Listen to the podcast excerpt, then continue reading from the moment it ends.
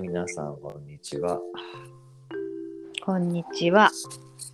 対話の対話ラジオ第213回。今日は夏子とともにお送りします。よろしくお願いします。はーい、よろしくお願いします。じゃあ、チェックインしよっか。はい。チェックインすると、今ね、朝8時半過ぎに収録してるんだけど、あのもし時間ができたら朝しようって言って今連絡取れてしてるんだけど、ちょっと面白かったのが、あ終わったからやれるよって食ったら、歯磨いてるから5分待ってって言われて。5分長い。そんな歯磨くのみたいなあのね、人によってやっぱりその、歯磨きの時間は違うんだなっていうのをすごい感じる一場面でした。なるほど。面白かったです。よろしくお願いしましす。ます。じゃあチェックインすると、えー、っとね、いやカズの第一声聞いてあ元気になってきたなっていうふうに思ってて、でもなんとなく8割方って感じかな。うん。うん。で、そうね、なんかもう今朝もう空気が冷たくて、一気にあーそうねなんかもう冬に近づいてきてる感じが、ねえ、なんか急にこう、なんだろう、徐々に変わる感じじゃなくて、急に来たからちょっと準備が整ってないぞっていう感じで、でもすごく気持ちよくて。そっかそっか。そうね。あとはなんかね、肩がすごく凝っててね、すごいバキバキなんです。 っていう感じです。はい。今日よろしくお願いします。お願いします。そうか、広島もあれなんだね。寒いんだね。寒い。台風が過ぎて一気に気温が下がった。あ、どこもそうなんだ。うん。北海道もすごい寒くてさ。え、今北海道なのそうだよ。あ、ずっそうとなの北海道だよ。え、え、あ、そうなのうん。え、じゃあ寝北込ん海でた道、寝込んでたの北海道でそうだよ。ええー、そうなん だ。え、え、じゃあ隔離できてたってことね。そうだよ。あそうなんだ。えー、理解したわ。状況理解した。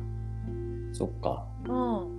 なんかいろんな情報が、もちろん全員言ってるわけじゃないし、断片的に伝えてるから そうだよね。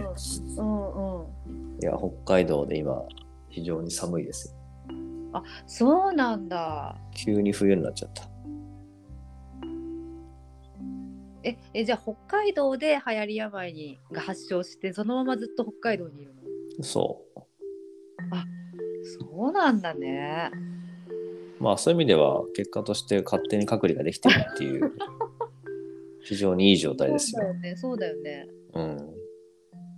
おーあだからなんかそのなんだっけあのラジオ何日か前の聞いてたけど孤立とか孤独みたいなワードも出てきててそうだね。あの、嫌でも孤立してるからさ、そうだよ ねうんあの、全然悪い意味では自分ではないんうんだけどうんね。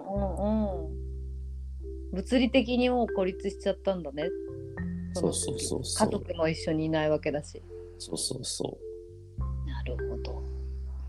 やっぱこういう時間は本当にいいなって心から思ったよ、今回。あそだって、まあ、メッセンジャーの連絡もそうだし、メールもそうだけど、ほぼやり取りを断ち切ってたからさ、ううんうんこんな、ね、1週間近く、誰とも連絡しないって、やっぱなかなかないもんね。そうだよねうん。うん。うーん。あの、ぜひ、おすすめなんで、1週間ぐらい隔離してみてください。いやさまあそうですねなかなかね私の場合ね難しいなと思いながらさうん、やっぱり家族と一緒にいるから完全に一人で1週間になれるってないなと思って。まあ、ないよね。あるよね。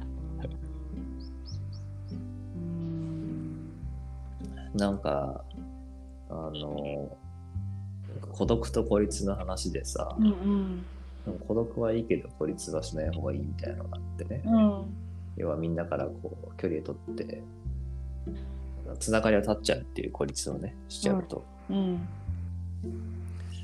でもなんか結構今回そのまあ孤立物理的な孤立だよねうんまあでも実際多分孤独だと思うんだけどうんですごい嫌でもやっぱり自分を見る機会なんてさうん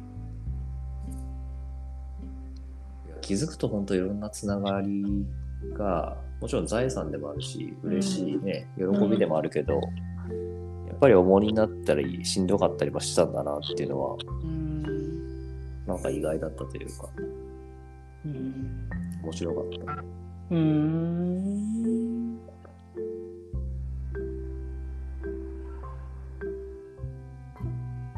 なんかカズ寂しがり屋じゃん。そうねうん、だけど今回のここ孤立こ孤独っていうのはあんまりそっちに触れずに割とこうそなんだそっちをこう客観的に味わえた感じなんだ。そうだねなんかうん不思議だねそれはねうんいやだからそれこそ今ね寂しがりやすだけど本当にそうなのかなと思うぐらいへある種えこう冷たい自分っていうのかへえな感じもあったりとかうんまあ病気だったのもあるからもちろんなんか状況は違うのかもしれないし、うんうんあと熱が出たね初日とかはほんとしんどかったけどうんそれ以降は熱はそんなになかったしうんもうとにかくただ寝てるだけだったからさ、うんうん、なんだろうね不思議な感じだね確かにねうん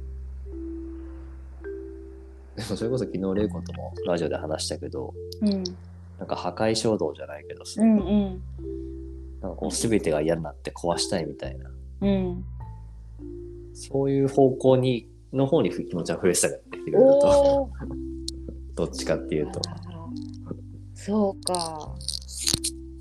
へあえんまりないからねそういうのが自分は、うん。うーん。 なんで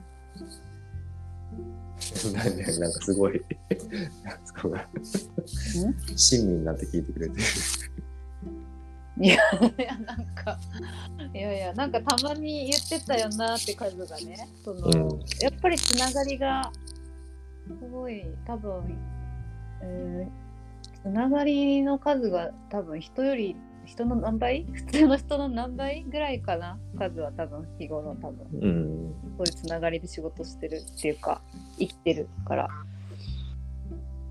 いやそれだけなんか起きることも起きるしなんだろうねなんか抱えるものも多いし時々全部なんかなんか投げ投げつけて一人にこもりたいっていうたまに言ってたなと思って そうそういやーつながりで仕事をする良し悪しがやっぱあるなと思ったよね、うーんまあ、どすごくねいいことでもあるけどやっぱりうん逃れられないっていうなんかはあ苦しさもやっぱあるからね、うんみんな誰でもあるんだろうけど、そうそうだねまうあん多かれ少なかれあるけど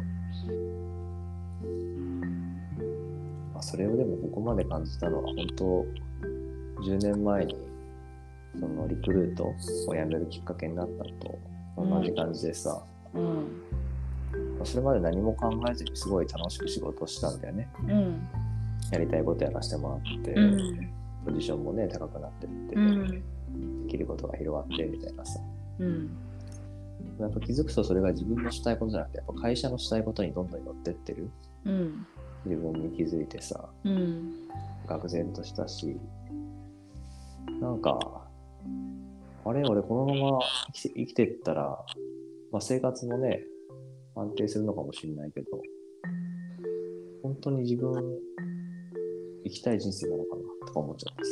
うんそれに近い感じで今回もね、えふと気づいちゃったみたいな。ー、え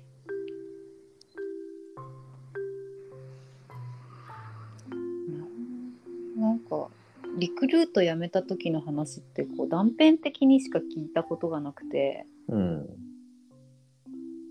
えでも会社辞めるって結構な決断だしそうね。ねでなんか森森リトに入ったことがきっかけっていう話はよくしてくれてたけどうんうん。そこで問いが生まれてじゃあ会社辞めるかってなんないよなと思ってなんかその 間になんかもっとあったんだろうなと思うんだけどさ、そうね。ジャンプがあるよね。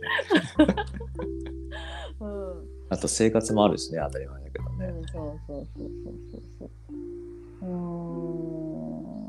うまあでも本当その時に、あの会社を辞めてさ、ーん。うん。会社のつながりでこう仕事していこうとか思ってたけど、うん。なんかこれも話したことあるかもしれないけど、その森の仕事をね、うん。やりたいと思ってそのことを言った時のこうみんなの反応うん。が本当冷ややかでさ、うん。うん。頭大丈夫なんかこれ病んじゃったって、うん。うんほぼほぼ全員に言われたからさ。 うん。ええまあでもなんか、やっぱ一回何かを断ち切る時ってそれぐらいー。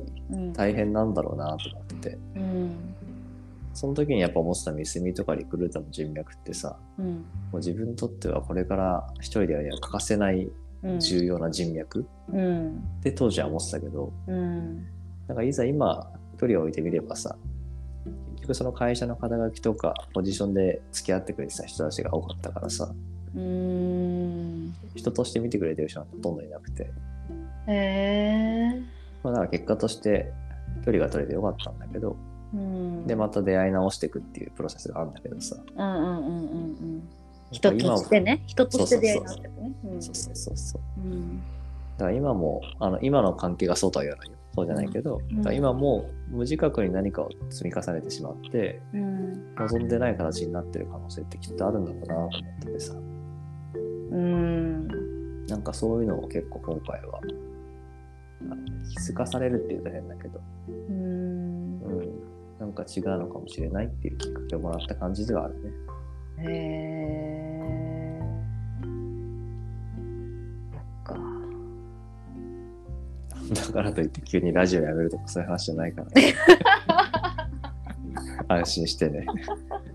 いや、そうね。安心した。そうか。うーん。いや、でもなんかその本当に、その会社員っていうパラダイムにいた時に大事だと思ってた関係性ってさ、うん。さっき言ったけど人として生きるって時には全然違う可能性があるさ。うん。でもそこってその、その中にいると気づけないじゃん。うん。魚が水のことを気づけないわけさうん。なんか当たり前のようにしてると当たり前だからわからないっていうかさうん。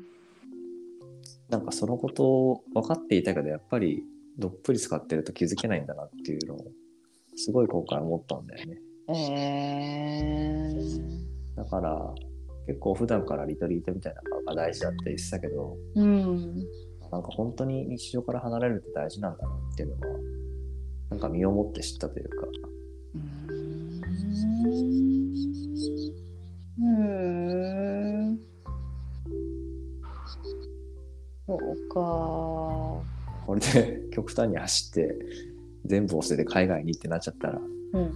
まあそれはそれで笑ってあげてうんこれそれ言ってたもんね。なんか海外にもうなんか一人で行きたいってこもりたいとか言って言ってたから。いやでもそれしなくて済んだじゃん今回1週間ぐらいこうちょっと日本でそれができたからねそれでちょでっと安心してるんですけど解消してればいいけどね。あ解消してればいいけどねうん、うーん。 そまあでももしそういう変化が自分にあってそういう行動をしたらさう。うん。自分との関係性がいろいろあるからこそみんなにも大きな変化が起こるよね。いや、それはそう思うよね。ねうん。そう思うよ。まあでもそうやってつながってんだよねみんなね。うん。まあね。まあ自分一人だけじゃ。だから自分一人だけが変わるってことはもう不可能だろうね。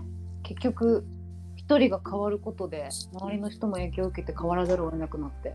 ねみんな変わってくもんね。うん。多かれ少なかれ。うん。いや、まあそのこの自分の変化がみんなにどんな変化を起こしていくのか。ああそうだよね。えだからなんかほんとこう数はさなんだろう自分なんか、ね、願いとして今私の中に入ってきてるのはなんかさそのきっとまあ私が言わなくてもほもう数は多分分かってると思うけどさなんか,、うん。なんか多分今までとは違う選択をしていくんだろうなって思っててうんうん。なんか体調が元に戻ったから前と同じことをまたやるんじゃなくてなんか選び直していくんだなって思って、うん。うん、思うかな。来週は続けるから大丈夫だ よ。いやなんか本当にさ今日先週の回とかも本当に聞き直してごらんすごいもうなんか もう休んだらと思うから本当すそれでも続けるラジオってすごいよね。ごいよ。本当に。本当に。えそこあの状態でも毎日やってたって数それすごいねってでそれは本当にもうなんか執念でやってた感じがしたけどね。休んじゃいけないって言ってね。 うんうん、いやもうしんどいですって言いながらいやでも毎日続けてきたからってもう泣きそうになって私は笑いながら。プロ意識でね。 ねいや本当になんかでも元気になってよかったです安心した。そう言ってもらえてよかった。うんあそこは一番心配性だからね。そうだね。うん。ラジオどうなるんだろうとかね。うん、みんなハラハラしちゃうから、リスナーの人が。そうそうそうそうそう。じゃあ、ああ。そろそろやめよう。笑い声そうです今日ねは。。そうですね。はい。無理しないようにしないと。じゃあ、チェックアウトするとう、そうね。まあでもなんか昨日もそうだけど、これだけちゃんとラジオができるようになったのは良かったなと思ってるのと、まあ自分にどんな変化が起こるのか、このラジオは時空を超えて残してくれてる装置だからいつも、うんうんうんまあこれがなんか記録として残ってくのかななんて思いながら、うんうん。うん。修練に続けていこうと思ってます。うん。国内にいる限りは。あ、時差がない限りはね。そうだね。 はい、ありがとうございました。はい。じゃあチェックアウトすると、そうね、まあ、カズが海外に行ってもどうにかこうにか時間合わせてやるんだろうな、ラジオって。すごいね、そしたら本当に。執念だよね。そうそうそうそうそう。で今なのとそうだよねなんか本当私もさもう肩が肩がすごくてもうずっとなんうか、ん。なんかやっぱりこう背負ってるんだろうなって思うんだけど自分ではこう何をどうしていいか分かんないっていう感じがあって、うん、なんかさその数みたいにもう本当に強制終了じゃないけどさうん。そんな状況にでもならないと多分私手放せないっていうかこの背中に背負ってる荷物下ろせないかもって今なんか思い思いなうがら、んうんそうなんかこの時間いたなって思っててうん自分ではなんかどうどうすればなんかあり方とかさその行動とかさ、いろんなことをこう知識をとしてはこう入れてはきていたけど入れてはきているけどさじゃあじゃあい実際どうすればいいのみたいなさうんうんうん感じなわけですよ。そう。なんか。うーん。なんかねそ、そんなことを考えながら、今そんなところにいるかな、私。うんうんはい。なんかいい時間になったなと思います。ありがとうございました。ありがとうございました。ということで、台湾の台湾ラジオ第213回、今日はこれを終えたいなと思います。どうもありがとうございました。ありがとうございました。お仕事頑張ってね。良い一日をはい、ありがとう。